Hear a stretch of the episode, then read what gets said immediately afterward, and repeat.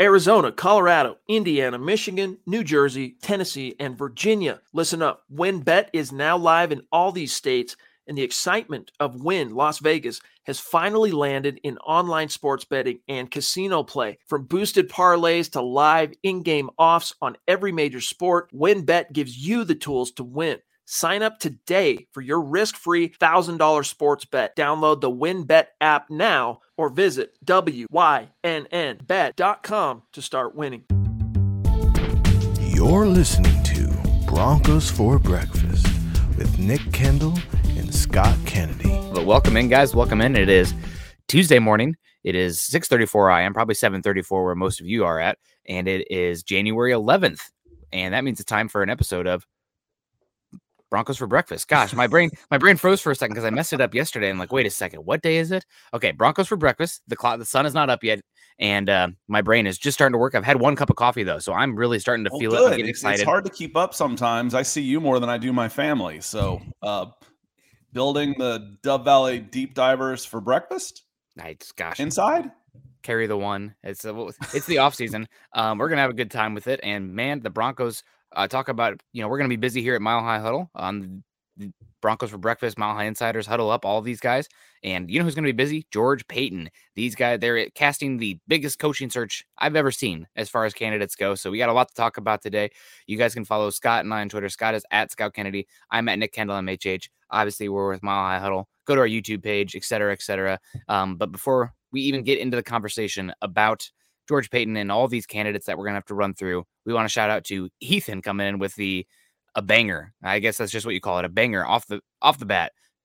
DWI guys, 250 smackaroos. Good morning, gents and Broncos country. Here's to casting a wide net on the coaching search, just as long as it snags the right leader. Well, Ethan, yeah, you're the leader in our clubhouse now after this. So uh, yeah, you're like a you. you're like a Ronald Acuna leadoff guy, a leadoff guy with pop. You know, for the older folks who don't may not know who Ronald Acuna is, uh, he hits 500 foot home runs from leadoff position, like Rickey Henderson.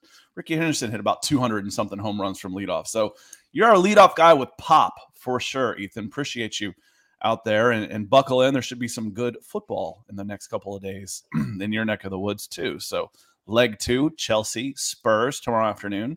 Uh, I'm jealous. I really am. Um, I wouldn't give up my kids growing up where they are for it, but what do I want to do? I want to drink coffee and I want to watch soccer in London. That's what I want to do with my days. That's uh, big ambitions.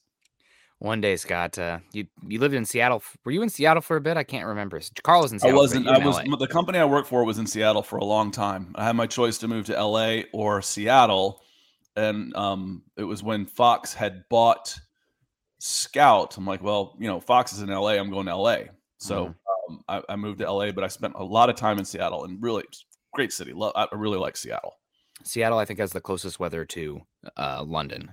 So a lot of rain, kind of that 40 to 70 Misty rain, yeah. Like you know, it rain when it rains in the south. It rains. You know, we call them you know frog stranglers. Yep. Um, it rains, but it uh, it's it's it also gets sunny. We you know and hot. And, Yeah. But yeah, there's it's cold and wet in England Always. a lot. Constantly. Uh, Miguel, uh, Miguel coming in. Good morning, fellas. Great to see you. DBA's in the house. Good morning, everybody. Uh, I see that we got uh, Mile High Truth saying Nick is probably late again. I feel like I'm typically pretty good being somewhat on time. And but- comparatively speaking, we're like 20 minutes early. No, we we came in about 8:32 because we've got some business to take care of, and we just wanted to make sure we had our Yeah. our ducks in a row exactly. uh, as we launch a new sponsorship. Yep, absolutely. We got Luke Wright coming in too.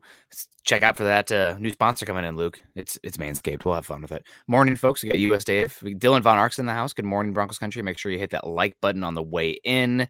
Colin Woods in the house too. Mile High Truth. Uh, so let's get into it. If unless there's anybody that I am uh, missing with the supers, Peter Middleton. Yeah, Peter Peter came in with us with uh, with some stars already. He says, "What's a surprise head coach selection from the list provided that actually has a genuine chance?" Well, for me, if the if the list is provided, then they're not a surprise. What I want to get into, and I want to get back uh, to Ethan's comment about casting a wide net. Um, Oops, sorry. Go ahead. on casting a wide net, and and then we'll we'll make this comment, and then we'll we'll get in get into it uh, after a read. Is this is just the guys that you've been reported that you have to ask permission for? That's Mhm. it. How about the guys that you don't have to ask permission for? How about the college guys? Who's missing from this list? There's not a single college guy on here. if you're going to cast a wide net, I won't be surprised if you're talking to some college people at all. I mean, obviously we've talked, you know, some Jim Harbaugh and and and his, his possibility, but who aren't we thinking about? Who what's going on behind the scenes that we don't know? So I, I think this net's even wider than we think than the eight guys that have been reported already. Listen up, Broncos country. TickPick should be your first choice to buy football tickets because they save fans money by never charging any service fees ever. TickPick is the exclusive ticketing partner for the Huddle Up podcast and the Blue Wire Network. Denver Broncos football is finally back, and there's no need to exhaust yourself searching all over the internet to find Broncos tickets anymore because TickPick, that's T I C K P I C K, is the original no fee ticket site and the only one you'll ever need as your go to for all NFL tickets. TickPick got rid of all those awful service fees that the other ticket sites charge, which lets them guarantee the best prices on all of their NFL tickets. Don't believe it? If you can find better prices for the same seats on another ticket site, TickPick will give you 110% of the difference in the purchase price. That's right, guys. When we were searching for tickets for the MHH meet and greet for week three at home, Broncos versus Jets, TickPick had us locked down. So visit tickpick.com slash huddle today and use the promo code huddle to save $10 on your first order of Broncos tickets. I think we might be up to nine guys. There was another guy reported this morning from Tom Pelissero uh, saying the Broncos requested an interview with Packers quarterback coach, pass game coordinator Luke Getsy for the head coaching job. Um, he's 37 years old and one of the big risers in that Matt LaFleur coaching staff. So could maybe maybe some of these guys are interviewing for the defensive slash offensive coordinator as well um, for these guys. So it would make a lot of sense to pair Nathaniel Hackett with a Getsy as the offensive coordinator. But we'll see. We'll get into it. It's going to be a lot of fun. And EJ is uh, also where my head is at. Congrats to the Georgia Bulldogs for winning the championship with that defense. I, I told you, Scott, I did not think Bryce Young would have uh, turn into God mode again last night. I thought that Georgia defense would be a little bit too much and it looked like it was. Obviously, Jameson Williams going down changed the complexion of that game completely, losing Metchie and Jameson Williams. But it was a good game. Shout out to Georgia Bulldogs. Um, it was not David versus Goliath. It was King Kong versus Godzilla. But uh, still, congrats to Georgia. They have a uh, a good thing coming up coming upon there in Georgia with the recruiting base that they have. They they showed some mental toughness that I don't necessarily have expected in the past from teams from them these parts. Um, you know, like the like the Falcons and Nick, you're frozen up just a little bit. And just like the uh, the Braves, you know, overcoming some adversity with injuries and stuff, when normally they'd fold, uh, when that turnover and then going behind and late in the game went behind went against uh, the Bulldogs, I wasn't sure they had it in them to come back. Um, so that was that was a heck of a game. It really was. Congratulations to I've got hundreds of Georgia Bulldog friends and family. So congratulations to all of you. I know that was a long time coming. Yeah, Scott, and lead us into it. If there's any more supers coming in, I'm gonna cl- close and come back in like two seconds, just to yeah. just to we've wipe got uh, we've we've got a couple supers. I think we're caught up on stars. Um, uh, Ethan's coming back in again, and then let me. I'll come back and I'll let me scroll down here. Jesse, Jesse, that looks like a new name. Um, Jesse Fraley. So welcome, and this is a good one for me, uh, having um, covered the Falcons and, and and growing up in Atlanta and being in Atlanta when when Quinn was here, he says, I'm having a hard time believing in Dan Quinn. I'm looking at what he has done and I can't get excited. Am I missing something? Uh, it's a good question. Um, the the big thing I, I think you're looking at Quinn is just a change of environment. You talk about change in culture, and what you can get excited about is the players on this team, which we believe have the talent to be a playoff team, would be excited to play for him. That's a good thing. Um, a 500 coach, and, and don't forget, a 500 coach and going to the Super Bowl with the Atlanta Falcons is a mean feat. I know what happened when they when they got there, but the Atlanta Falcons are closer to the Cleveland Browns than the Denver Broncos. It's just it's a franchise that took 50 years to even have back-to-back winning seasons. They set the record for all of professional sports for going the longest without having back to back winning seasons. That's who the Atlanta Falcons are. That he had an 11 win season, a 12 win season, finished about 500, and went to the Super Bowl, and or it, it probably should have won it. That can be seen as a plus and a minus. From this Falcons fan, that was seen as a plus. Um, am I advocating for him? No. Uh, but he is somebody who you could root for very well. Appreciate the uh, the, the support, Jesse, and welcome, welcome to the show. Uh, Vincent, definitely not new to the show. What do you guys think of Brian Flores as a candidate? Um, Vincent, I'll tell you, I was a little surprised that he was let go. Um, I had been kind of banging the drum all week, saying that that here, uh, Vic Fangio is gone. Nobody survives three losing seasons, and I was like, well, you know what? Brian Flores is going to survive three losing seasons. No, he didn't. No, he didn't. I thought that team definitely showed that they were on the way up, that they were improving. Uh, and, and that's what you're looking for as an administrator. If I'm judging my team, my players, my coaches, you know, are we improving? That's all I ever ask. Get better. Always get better. If you're on the right track, you'll get to where you're going eventually. I was a little surprised he was let go. Do you uh, have him as a head coaching candidate? Uh, you, you bring him in for an interview, find out where his head's at, find out what his contract is, uh, you know, with his buyout and stuff. Can you bring him in as a defensive coordinator? You know, does he want to rehabilitate his image for a year? Does he want to sit out a year? Um, I would definitely talk to him for sure. Um, but appreciate it, uh, Vincent. And then welcome back in, Nick. And then one yeah. more. Uh, I know the answer to this one. Ethan comes in and says, "Nick, were you surprised with the Eric Bieniemy request for a head coach for uh, an interview?" Um, the Kansas City Chiefs offensive coordinator and former Colorado Buff. Yeah, I was a tad surprised. Hopefully, my internet's working here. Um, but the uh, from my understanding is that it was more of a hat tip to some CU people and Eric Bieniemy himself, um, rather than a serious candidate as far as the head coaching vacancy is concerned. But we'll see. Um, obviously, he has some issues in his past in regards to some behavior with co-eds um, in uh, Colorado in his past. So uh, that could make it harder to bring him in. But the Vance Joseph had those issues as well, and he was brought in. So who knows? Maybe it's a different time uh, these days than when the Broncos hired Vance Joseph. But uh, my understanding again is that it is more of a favor to Bieniemy and the CU people in Denver and Colorado themselves. So uh, yeah, a little surprise, little surprise. And yeah. Travis Tarbuck saying, uh, "Morning, fellas! Congrats on the national championship, Scott. Um, I'm, I'm not I'm not a Georgia fan. I uh, actually I grew up I was a pro sports fan in Atlanta growing up. I actually, I've always been for the underdog. Call it, I'm, I'm, masochistic. So I was actually a Georgia Tech fan if, with my with my college team growing up, hmm. and then I went to Auburn. So a 25 year old me probably would have just sat in the corner and drank myself weeping to death watching Alabama and Georgia playing for a national championship. It's like, let's see, devil or demon, you know, which which one of these do I want to root for? Pain, you know, maybe the whole place can blow up, but more more mature these days. Uh, and uh, I I got to know Kirby Smart when I was uh, when I was working recruiting, and really am a big fan of his. And if you you watch his interview afterwards, and you you know Kirby, it would be hard not to be excited for him. Um, you know, even giving credit to acknowledging the injuries that Alabama had, it's just it's just a classy move. You know, there's there's no excuses. A win's a win, a loss is a loss. Uh, you know, if I know the Georgia fans weren't happy about the officiating, it, it goes both ways. Um, but I, I, think I think Kirby Smart is all class, and I'm I'm happy for him. And like I said, I've got hundreds of Georgia Bulldog friends and family, and I'm I'm happy for them too. Yeah, no, Georgia deserved it. They were the best team, and uh, man, so many fun players. We're gonna watch that game. How many times before the draft? Just watching the evaluating. Well, I didn't get to watch the first half because I was in here with y'all. So mm-hmm. I'm gonna I'm gonna watch that again and watch the the field goal kicking.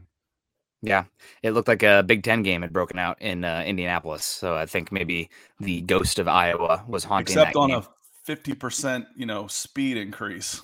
hey, now the, the, Ohio State's got some speed. Let's let's be real. That's about it. It's uh, but um, no, yeah, it was a good game. Um, let's get into the list of some of these candidates. You can kind of poke through and see if there's any supers or anything. But man, what a list do we have so far? Broncos have requested permission to interview Jerod Mayo, Dan Quinn, Kellen. I guess I should say the, what these guys are: Jerod Mayo, the linebackers coach for the Patriots; Dan Quinn, the defensive coordinator, former head coach of the Falcons, now defensive coordinator with the Cowboys; Kellen Moore, offensive coordinator for the Cowboys; Nathaniel Hackett, offensive coordinator for the Packers; Jonathan Gannon, the offensive no is he the offensive coordinator or the quarterback coach for the Rams? One of the two. Uh, pass game oriented for the Rams. Former former uh, John, uh, NFL quarterback too, um, and uh, Kevin O'Connell. Jonathan Gannon, defensive coordinator for the Philadelphia Eagles. Eric Bieniemy, offensive coordinator for the Chiefs, and Aaron Glenn, defensive coordinator for the Lions. You also have the guy that we just talked about, um, Luke Getsy, the pass game coordinator and quarterback coach for the Packers. So what a list. And you talked about it. That didn't even touch everybody. That doesn't touch Doug Pederson. That doesn't touch Jim Caldwell. That doesn't touch any uh, potential head uh, college coach. So Paton, I mean, God bless you. He is a known as a workaholic. That's pretty obvious with the interviews. He's going to be doing a lot of time uh, going through these candidates and getting the best one. Yeah, you've got a month. You know, you could you could spend this week interviewing a different person or two people a day and go through 15 people and narrow it down next week, you know, to, to final interviews. So you've got, there's no rush. There, there really isn't. Um, you aren't trying to, you're not the Jacksonville Jaguars, you're the Denver Broncos.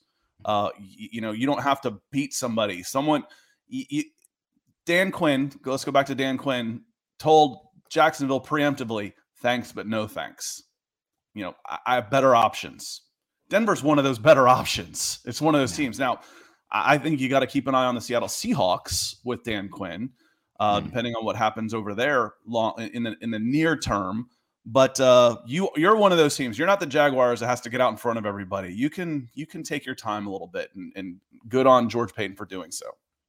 Yeah, no, absolutely. Uh, will be interesting to see. Do any of these guys to you stand out? I'm interested. I mean, what I really like about this is that Paton how much how many times did he talk about how impressed he was with Vic Fangio's work ethic and like there's a lot of talk about like Vic Fangio being the first one in, last one out, grinding tape, like to the point where the other coaches around him were like, you know, falling apart. Um, and that kind of feels like George Paton too with his interview process here for the head coach. The, just the amount of names here, the amount of knowledge you're going to get. I really like that they're bringing in a guy like uh, Jonathan Gannon, Kevin O'Connell, Aaron Glenn, and Jerod Mayo, uh, not just to figure out how those operations run, but um, just getting different defenses as well. I mean, Jerod Mayo with the Patriots running that 505 front, a lot of cover one press man. No team is doing what the Patriots are doing schematically right now. And uh, to get Jerod Mayo in here to kind of lean some of the thoughts and processes of Bill Belichick and what that defense is doing might give you a leg up uh, because, you know, we see that two high defense, the match quarters spreading across the league. Soon there'll probably be there'll be more competition for those kind of players and those type of coaches. So maybe you want to lean the other way with uh, that 505 front what the Patriots are running. So it will be interesting to see. I'm I'm really excited about this wide net. Um, I don't really have anybody that I I am pounding the table for for a head coach just because I can't evaluate a head coach like I can a player. I can't see how good a head coach is at grinding the tape like I can see an edge rusher busting off the edge. It's a different kind of game. So especially, I have a, especially the up and coming ones that don't yeah. have the track record. It's tough. It's tougher. It's a risk. Um, you know, you've you've got to take your chance on that. Michael Ranquillo coming in with big stars. Ooh. So appreciate you coming in, Michael. Good morning, Nick and Scott. Good morning to you, Michael. And Tucson on Broncos for breakfast and go Broncos for sure. Definitely, definitely. Um, Sean coming in, Sean DeBakey. I don't recognize this name, so welcome Sean. in, Sean. Yeah, thank you so much. Good morning to you. Good morning, Jets. Gents, says Sean. Hope all is well. Really good after that ball read. Um, out of the eight requests, who do you think will be the guy? I still think it's going to be Dan Quinn. I think there's just too much smoke there. It is a relationship league. Uh, and Dan Quinn, they can bring in a Mike McDaniel. They could bring in an O'Connell, somebody to kind of have more of that offensive side. But I think it's I think it's going to be Dan Quinn. The way Paton interviewed uh, with the Broncos media about what they're looking for leadership, somebody who's not just an expert on one side, but can elevate the guys around them, blah, blah, blah. It all just, to me, leads and points to Dan Quinn. Well, and, and don't think, don't forget, you know, some of these guys are like, well, this is a quarterback's coach. Is he ready for, uh, you know, really the head coaching job? Who says it has to be for a head coaching job? Yeah. Um, you know, you can bring him in under the premise of, you know, head coaching job, but how'd you like to be the offensive coordinator? Um, you know, this is what we're looking for here. So anytime you see, you know, Mayo, linebackers coach, maybe it's an upgrade to a DC or, or something like that. Cause, you know, those positions, while not the offensive coordinator position is open, um, the defensive coordinator position is on hold, so to speak. Yeah. It's certainly available for the right word. So keep that in mind as well. Um, I don't know. I, I don't have a feeling for this, Nick. I really don't. Um, I, I feel like you know Dan Quinn in Seattle makes sense to me if that position opens. It really does. You talk about comfort level and success and being embraced by, uh, you know, he'd be universally embraced by the Seahawks. Where, you know, right now at best the pulse of the Broncos fans is meh at best. yeah. for Dan Quinn. Well, he'd he'd be loved in Seattle. So um I uh I I don't know. I don't I don't quite feel that one yet. It's too early for me to say this is this is how I'm feeling about it. Um I don't know, maybe just because Zach is so hyped about it. Um Nathaniel Hackett, you yeah. know, it starts that's the one who started who's like ticking the back of my brain a little bit just because of all the, the, the talk about him. But we'll see. We'll see. Yeah, we got a question coming in from Obi Wan K. Uh, probably uh, Obi Wan Kenobi there. Good thing you find your internet there in that cave. Obi Wan. Um, why is there no interest in Clint Kubiak with his ties to Denver and Minnesota? Uh, I, that's a good question. I, am surprised they're not bringing in at least requesting an interview with Clint Kubiak. I don't know the dynamics of what that organization had with Clint Kubiak. I mean, is Clint still under contract? I don't remember him getting outright uh, fired like uh, Zimmer was. So maybe Clint Kubiak is still under contract with the Minnesota Vikings, and that means that they'd have to request to interview him. And it's kind of weird there since the Vikings just fired Rick Spielman and uh, Mike Zimmer. Like, who are you requesting to? So uh, I do think that Clint might have a chance down the line. I think this was his first year with play calling duties as well, if I recall. So he's uh he's got a chance down the line, but it might be a year early on him just yet. But still, good name to call, call out. Um, he's got a future in this league where he'll be an offense coordinator. I'm sure he'll get some interviews, just considering how badly people want to run that wide zone Shanahan spread. Yeah, I'm Peter coming in with some stars earlier, and thanks for the reminder, Peter. I did I did miss this one. Mm-hmm. Uh, Broncos went for an experienced guy over the young up and coaches last time. Can see them taking the risk for a younger coach this time and it's strange. Uh, you know, mm. I've mentioned this before. You went for an inexperienced old dude. Those are contradictions. You know, uh, I hear that word thrown around a lot when the subject of Vic Fangio comes up and how he does things, and it was very contradicting. That hire was a contradiction. Like I've said before, I feel like when I'm talking about him and the mistakes he's making, I feel like I'm talking about a 35, 30 year old kid.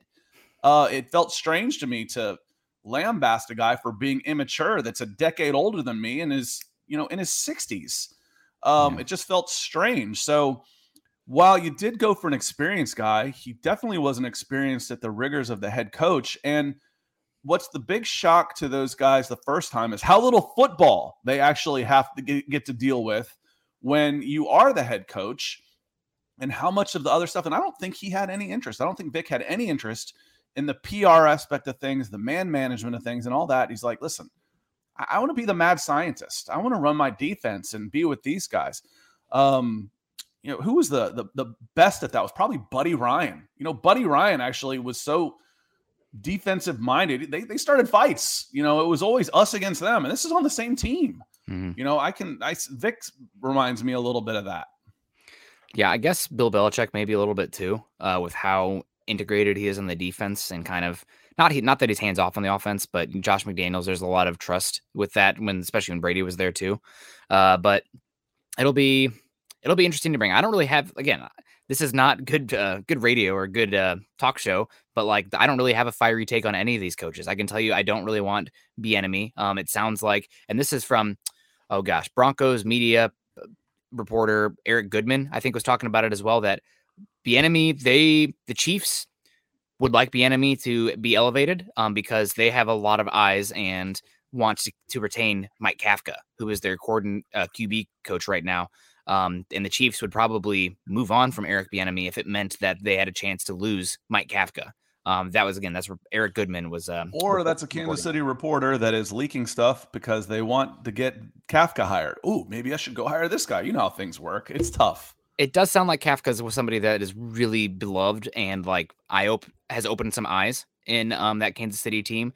Uh, and I'm a former Northwestern guy, former Northwestern head uh, quarterback, um, pretty smart and been in the league for a bit as a coach. So he'll be an interesting one as well. But it does sound like the Chiefs would not be heartbroken if Bieniemy moved on because they are head over heels with Kafka. We'll see if it plays out that way. Um, time passes. Calling my shot now.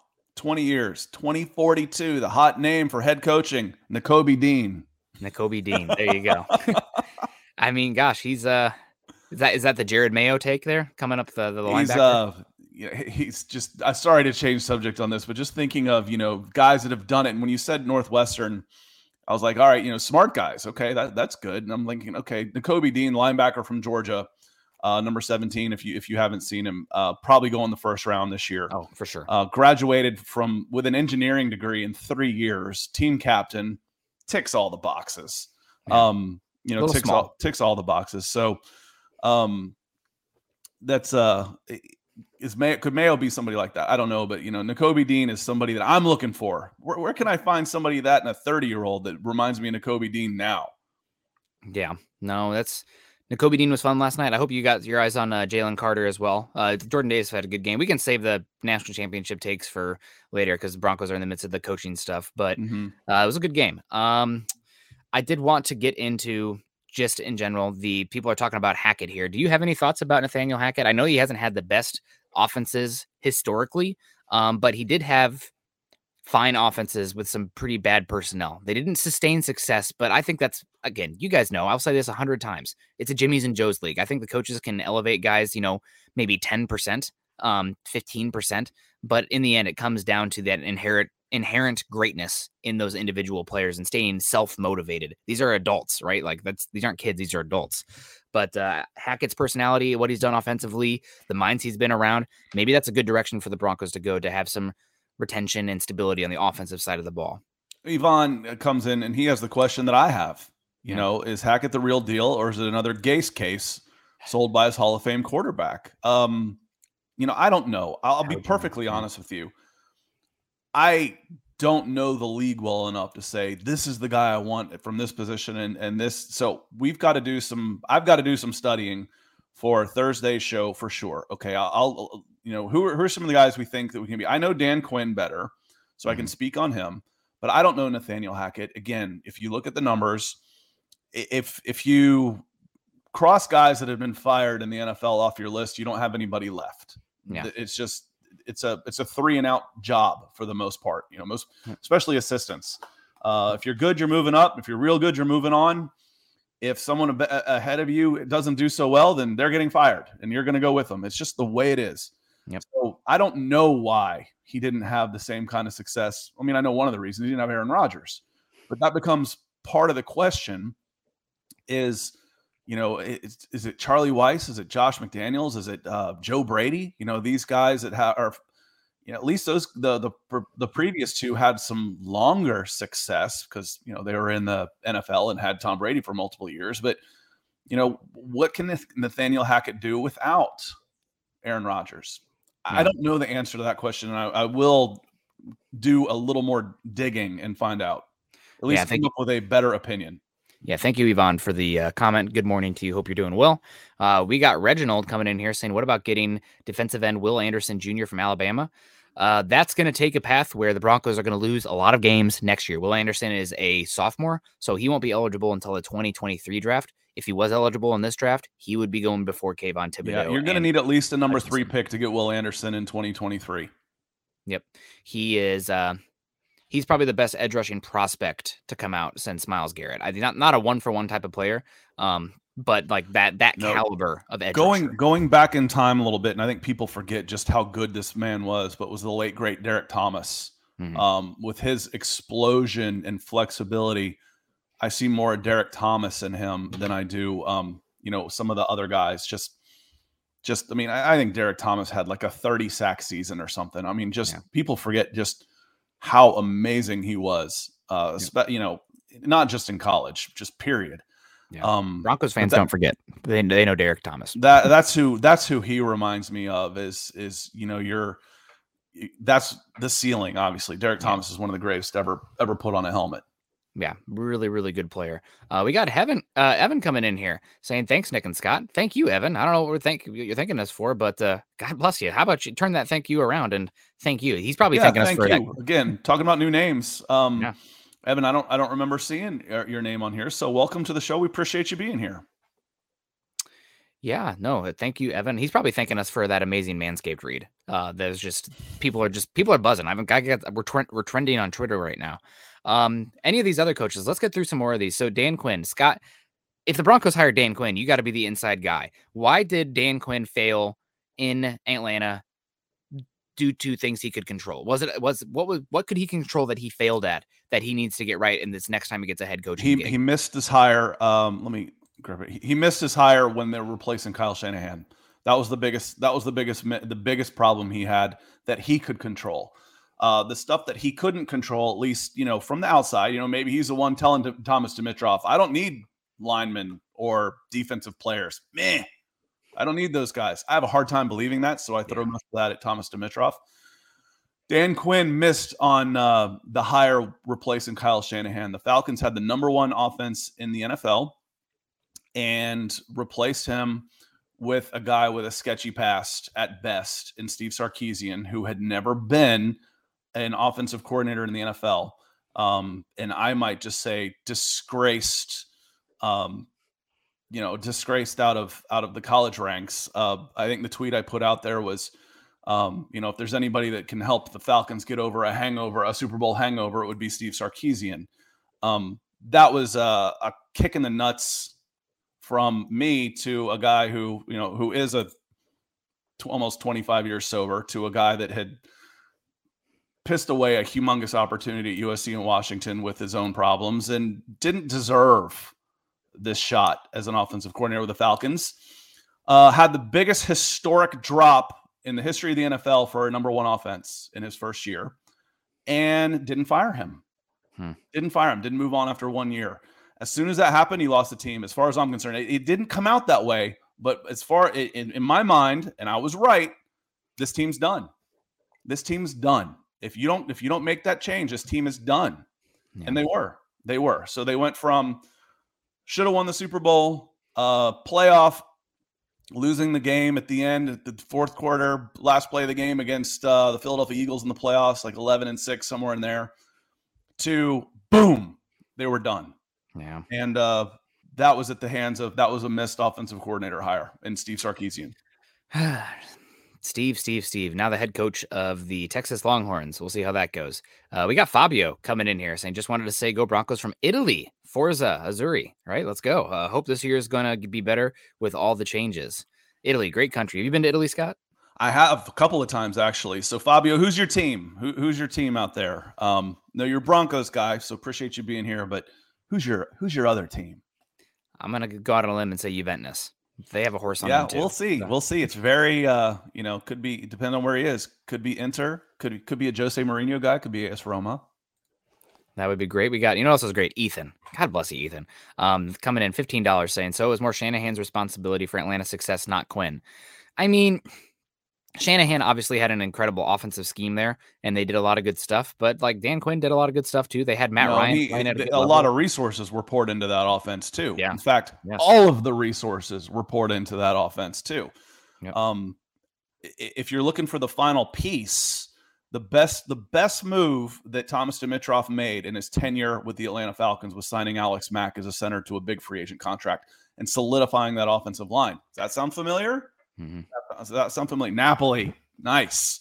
Um, as far as uh, you know, solidifying the offensive line and getting a leader that makes the two guys on either side of you better, bringing Alex Mack in was huge. Is there a guy like that for the Broncos this year?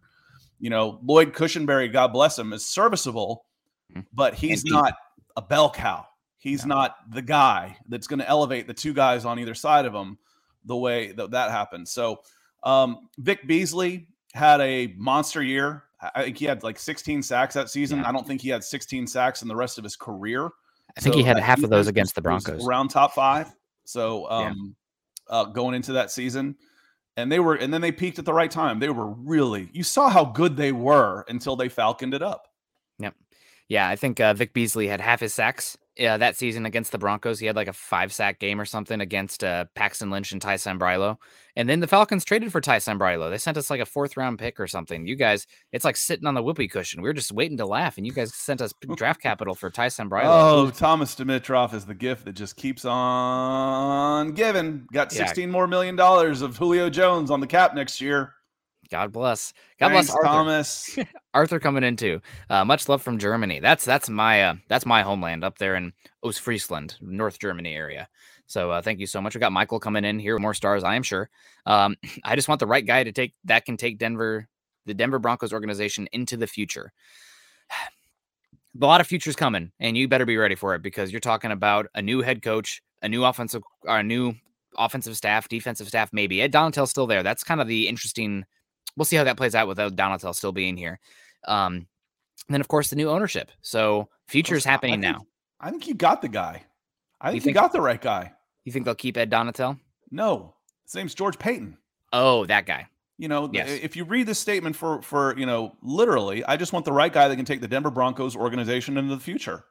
You know, Yeah. that's a that's a broad statement, and it could go from ownership, it could go to Mhm. general manager. And right now, you know, you look at Joe Ellis saying, "Uh-uh, I've screwed this up enough. I want to be done with this." Uh, you know, for everybody's sake, I'm giving it to George.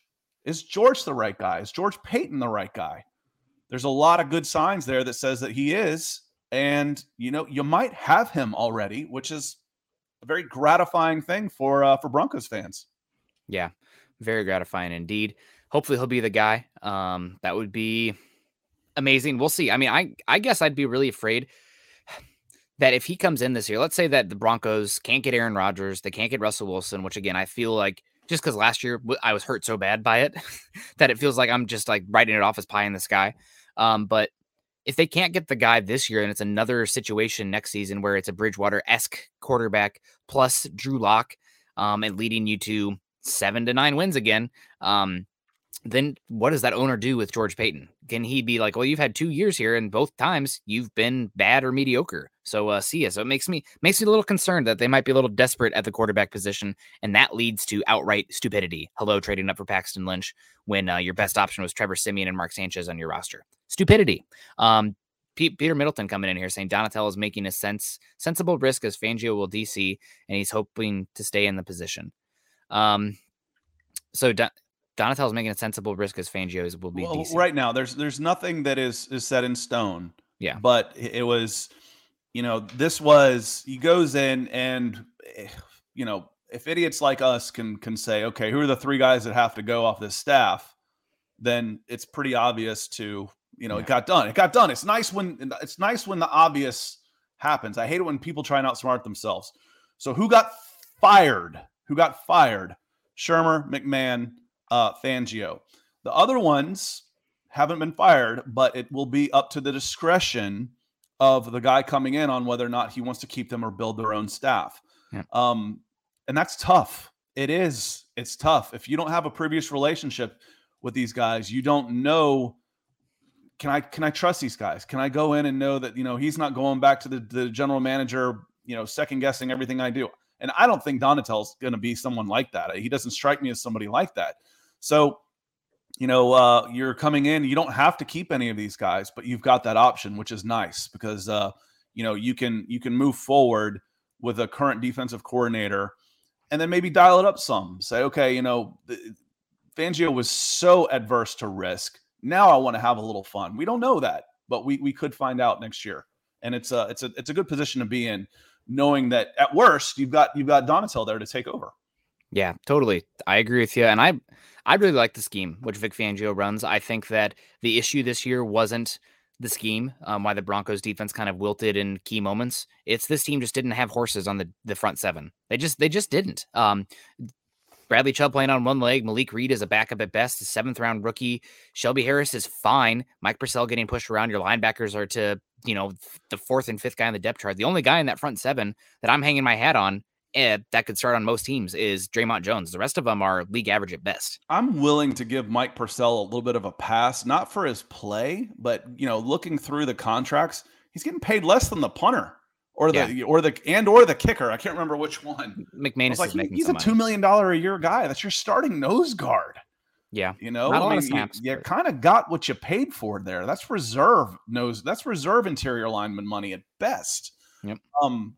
So yeah, you, again, you got what you paid for there, and I'm willing to give the the defense a little bit of a pass. Again, I'd like to see them be a little more aggressive. In today's dink and dunk offenses are so proficient at doing that that the bend and don't break doesn't do it for me. Um, but you needed a little more help from your offense. You know, if your offense is driving down and keeping the ball and converting third downs and putting points on the board, your defense all of a sudden gets a lot better. I promise you. Yeah. Yeah, it's we're gonna have all off season to get into it. I mean, issues with losing consistently on first and second down against the run, not many third and long opportunities where you can get exotic looks. I mean, I remember that Raiders game, the Broncos had like one third and long, and it was a strip sack where, they used a twist and stunt with uh, Shelby Harris, and he came around and got the uh, the strip sack. And it's like, oh, when you have third and long, Vic Fangio actually uh, use some exotic looks to create pressure, but uh, couldn't do it enough. And I just don't think they have the horses in the front seven this season, especially with Von Miller getting traded and uh, Bradley Chubb playing on one leg. I think they were the post Von Miller trade. They were the f- they had the fourth lowest uh, pressure rate of any team in the NFL this season. So some of that is on the offense, but still, it's a um, it's a unit that needs needs probably a couple more winners in the front seven. I'm willing to give Baron Browning a pass, and if you brought back Josey Jewell, you're I think you're fine at linebacker next season. Uh, but on the defensive line, just not many winners right now. Um, Scott, will you do any live shows at the Senior Bowl? My, the way the schedule is set up, uh, our schedule shouldn't change. So practice runs, I think, from 10:30 Central, which is 11:30 um, Eastern, till about 2:30 Central, which is 3:30. So it shouldn't interfere. I plan on going out Monday night, so um, and then I'll be at practice.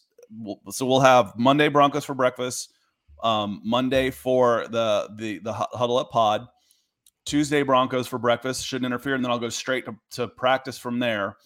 Uh, if anything, I want to start adding some things. So maybe mm. I do something Senior Bowl live shows before we do Huddle Up Pod on Wednesday night, or we do Huddle Up Pod Wednesday night from the Senior Bowl, and that's that that's me and Nick doing it maybe mm. on, on Wednesday night. All of that's up in the air. But if anything, nothing's going to change as far as uh, subtractions from uh, the shows that we do on Wednesday mornings and and and Thursday morning, Tuesday. Th- nothing's going to change in the morning. If anything, we're going to add. We're going to yeah. add shows so that we can take advantage of being down there and seeing all of these uh these these senior bowls, the senior bowl players. So appreciate the question. Man. I'm looking. I'm pretty excited about it actually. You should be. Uh, hopefully, I hope I'm hoping you have good weather. Uh, that would be amazing. Um, gosh, all the quarterbacks that are down there too. I know that is. Uh, I talk a lot with uh, a good bit with Andrew Mason, who I respect a, a, heck of a lot. Been covering the Broncos beat for a decade plus, um, and he's saying that the Broncos, if they don't get Aaron Rodgers or uh, Russell Wilson, to prepare yourself for a first round quarterback. So I'm gonna I'm gonna have to trust your eyes down there, Scott, and hopefully the Broncos end up with the best guy, and um, hopefully this head coaching hire can kind of start to create a vision for what the Broncos might do at the quarterback position. I'm still at the exact same spot where I was a month ago when you talked to me. There are six guys here, and God bless me if I can separate them one through six. So just give me the guy that's the smallest investment. And if they hit, that's awesome. If they don't hit, I'm back to the drawing board in 2023. Um, but that's not always the best way to go with the quarterback position. That's just how I'm comfortable right now. Yeah, I, it it should be a lot more fun because there's so much there's so many more eyes on the quarterbacks. Last year, the the only decent quarterback I thought um, that could that could play that that could end up being a you know a guy period because I wasn't a big fan of Kellen Mond. No. Um or Mike said, Zimmer. Do not draft Jamie Newman or Felipe Franks. You know, there was talk about him. I, I saw people had Jamie Newman. I, I, completely forgot about Jamie Newman until his name came up last night in the game. I'm like, that's right. That's the guy that people were asking me about in the second or third round. I said he looks out of place. He's the only guy that looks like he shouldn't be here at all. Uh, why are people talking about drafting this guy? Because um, he had a bunch of stars next to his name as a recruit or what? Because he was not it. But this one, there should be five or six guys down there that are going to be draft picks. They're yeah. going to be high draft picks. And whether they can play or not, you know, is this going to be the Christian Ponder year where everybody lost their freaking minds and and was overreaching at quarterback? Um, we won't. I won't necessarily know but I'll have a pretty good idea coming in, you know, saying no, this this is you never know. You never know. Trust yeah. me. But especially at quarterback. You get a better idea than than you get a better idea when you get a chance to watch them live out there for sure. Yeah. Uh, we got Keone coming in here. Aloha and good morning, fellas. Good morning to you. Hope you're doing well. Um, we got Alberto coming in saying, why isn't Matt Corral playing in that game? Is Matt Corral eligible? I don't know if he's eligible. I think he's a junior. Um, uh, he got hurt too. He got hurt as know? well. I think I mean, he got, he got, sprain. He got hurt in the bowl, so you know I don't I don't want him out there necessarily. Mm-hmm. He can he's he's got enough Q rating that he can run his own pro day and and yeah. do his own private workouts and you know these teams will go to wherever he happens to be working out, whether it's Oxford or his hometown or what whatever Oxford, Mississippi, or uh, you know if, if he's working out with a, a trainer, they'll they'll go see him multiple times. So yeah, yeah, no, he is a he's an interesting one. Matt Corral probably will be my quarterback one, uh, but I'm not going to have a first round grade grade on a single one of these guys. I like them all. I don't love any of them. If Carson Strong didn't have the knee issues, I went through uh, this weekend. I went through games of his junior season and this last year of Carson Strong, and some of it is the air raid, but like the deep ball accuracy difference that he has compared to Sam Howell is night and day. Uh, that dude can sling the rock. He's not a, a great athlete. He's not a twitchy athlete, so to speak, but uh, he does enough in the pocket while keeping his head still downfield, looking to attack looking to make big plays. You're not going to make big plays unless you're looking to make them. And he does that at a good clip. So I'm excited to see what he can do. It's just the knee concerns me. I was at the Senior Bowl one year, and I think it was Andrew Luck's year. And I remember thinking, you know, there's nobody here that's going to make you forget that Andrew Luck isn't. Um, I kind of feel that way about this, you know, watching Bryce Young again last night. Like there's there's nobody here that's going to make you forget that Bryce Young's out there lurking next year. Yeah. Um, but that doesn't matter. If You can use a high, you can use a middle round pick, trade back and take a guy this year and still go bad and get um, Bryce Young next year. Yeah, I thought the Broncos were a year off on everything they did surrounding Drew Lock. They should have done bad dog, bad dog. Um, not you, Summit. You're good. He's in his kennel sleeping. Um, the I thought the Broncos were a year off constantly with Drew Lock. Um, I was fine with what they did rookie year, giving him those five games, but they should have done a Teddy Bridgewater esque thing again in 2022 and not left him out there to dry, especially knowing what we know how that 2020 played out. Uh, and then maybe you'd have a better idea or protected Lock a little bit more because he looked better this season than he ever did in 2020. And I think a lot of that should be um, not a lot, but some of that I can contribute to Teddy Bridgewater saying, like, look, you don't have to score a touchdown every single play. This isn't race for the Heisman on your NCAA campaign on your PS2, right? Like just run the offense, protect the ball, and you're going to give yourself a chance. And he did that this year to his credit. I'm last year I was ready to move on from Drew Lock. This year, if they keep Drew Lock and bring in, you know, veteran X with a day two pick at quarterback, I get it. I have no issue with that because I thought he played pretty well down the stretch. I was impressed. Um, but uh, unfortunately, they've been off a year constantly. We'll see what happens with the quarterbacks here. Um, any of these other names that you want to get into, uh, Scott, before we keep on um, trucking and getting us on out of here? Um, as far as I want to want to hit this name because again, a new name for me is uh, looks like Dwayne. That's a hmm. different different spelling, but you know, I I like different because you know Nick, Scott, Chad, our names are are you know kind of boring. So I always pay attention to the Carl. more unique spelling and names. I, I, like that stuff. But Dwayne coming in with some stars, so thank you so much. Yeah, thank you. Um, I, am interested in the names that we haven't heard. You know, I'm interested in you know like like you said earlier, Jim Caldwell.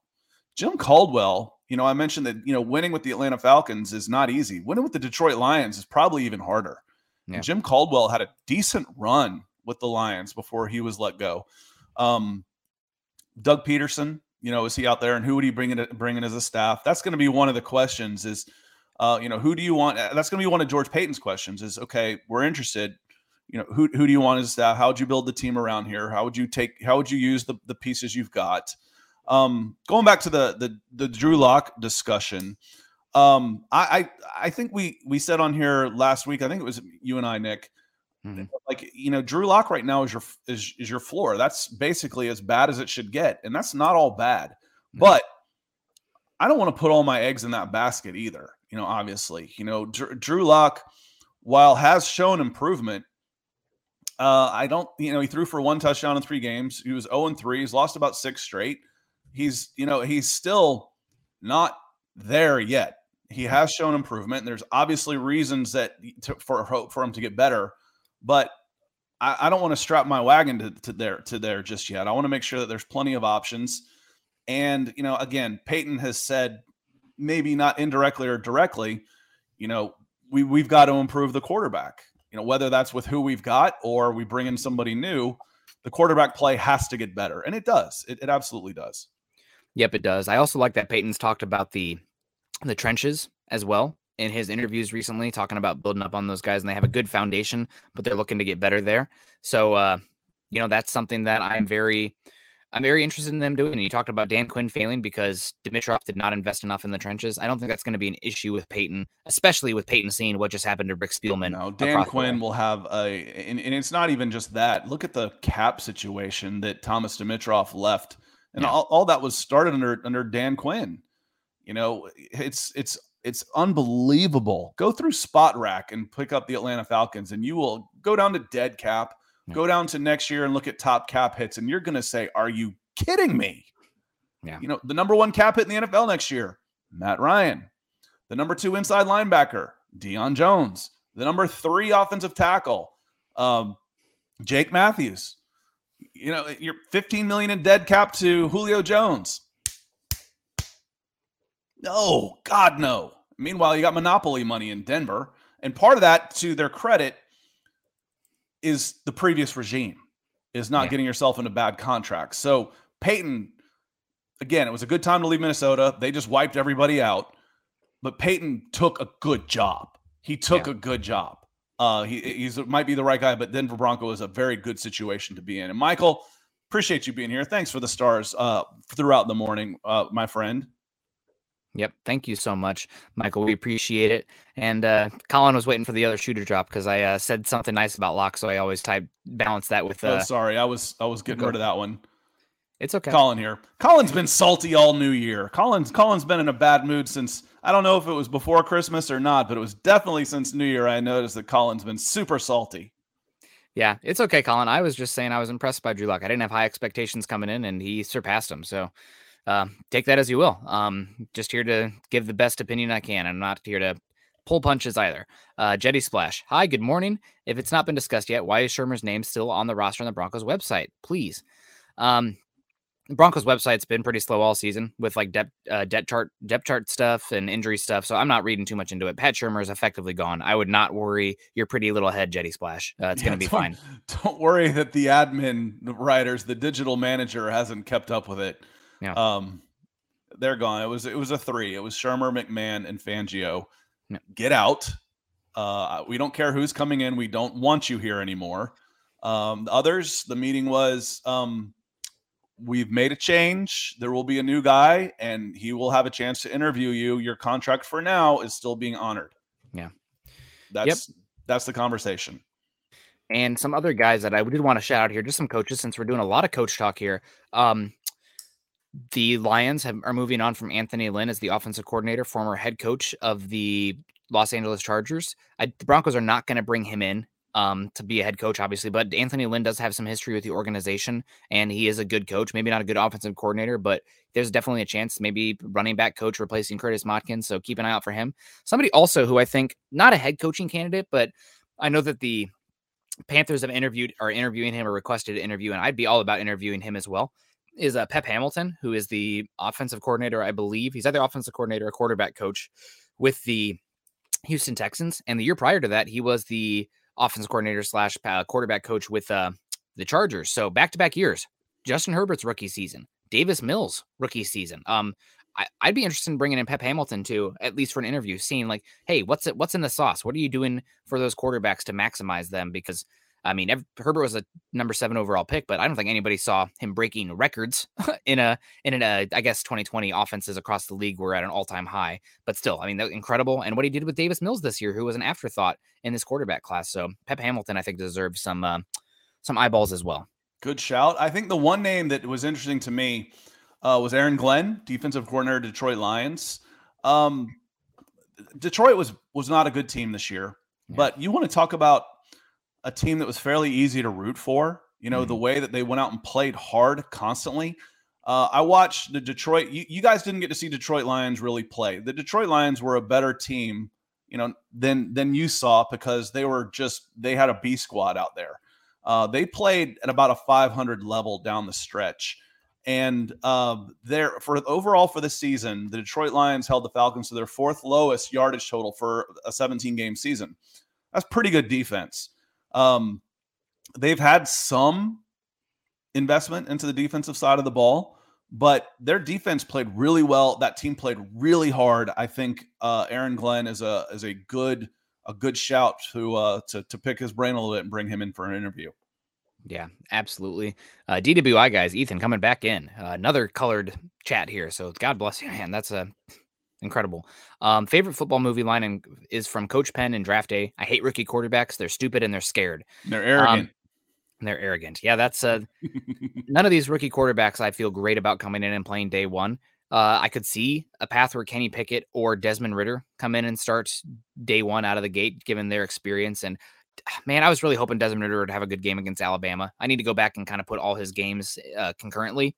Um, but I think he's a really, really smart quarterback. I think they put a lot on his plate, but he sometimes is a little bit quick with the processing or a little slow with the processing, stays on that first read, and his accuracy is a little bit hit or miss. But I think you could easily, easily run a RPO heavy Frank Reich Indianapolis Colts style offense with Desmond Ridder to solid success. Uh, Alabama, uh, he won't be the he's not the first and he won't be the last quarterback to not look great against an Alabama defense. I mean, yeah. especially on the biggest stage when Nick Saban has has some time uh, to prep for you. Uh, I like Draft Day is a Draft Day is a good show. I do. I that was a that was a good movie. I did enjoy that one. Yeah, I enjoy Rock Lake Angus coming in here with ten dollars. Thank you so much, con- uh, contributing to our show. Good to see you, Rock Lake. Good morning, guys. Do you think Rich Rich Scangarello will get consideration for offensive coordinator? I do not. Um, does not sound like Scangarello is the prize pig over there in San Francisco. It sounds like Mike McDaniel is the guy that you should be interested in over there. He's the offensive coordinator. He's not calling plays for them, but he has been a rising star for years. I remember talk um, talking about him and talking to people in the league about him when the Broncos hired Rich Scangarello. It's like, well, why did they bring in Rich Scangarello instead of Mike McDaniel when San Francisco raves about Mike McDaniel and haven't heard the same about Rich Scangarello to the same extent as Mike McDaniel? Um, they wanted Rich Scangarello because he had more experience with quarterbacks than Mike McDaniel did, where Mike McDaniel was more of the run game, offensive line kind of guy. But uh, keep an eye out, Mike McDaniel, Denver native. Um, he is he's going to get at be a head coach eventually in this league. He's the next in line for that Kyle Shanahan team, not Rich Scangarello. Good stuff, Nick. Uh, Peter coming in saying, "Will some potential head coaches refuse the job without new ownership coming in?"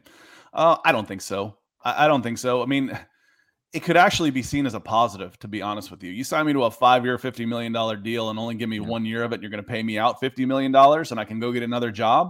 So the co- coaches are arrogant, arrogant enough to believe that they can they can fix whatever ails a team for the most part, and there's not much that ails the Denver Broncos. I see a good roster, I see a good GM, I see a great fan base, and I see lots of cap money. Let's go to work.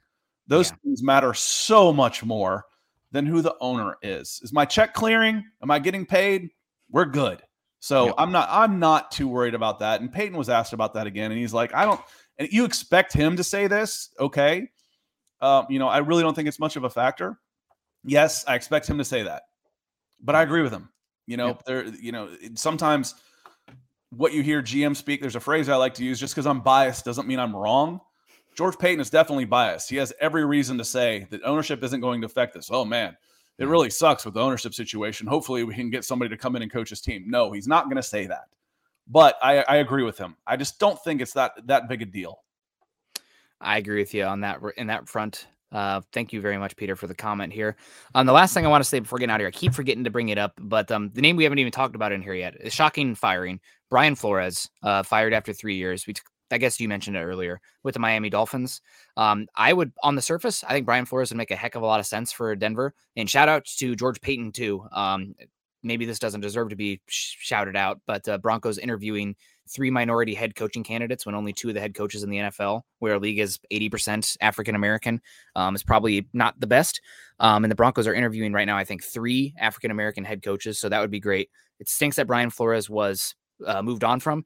I don't think Brian Flores makes a lick of sense for Denver because it sounds like there was some issues between general manager uh, Chris Chris Grier, Chris Grier uh, for the Miami Dolphins and uh, Brian Flores.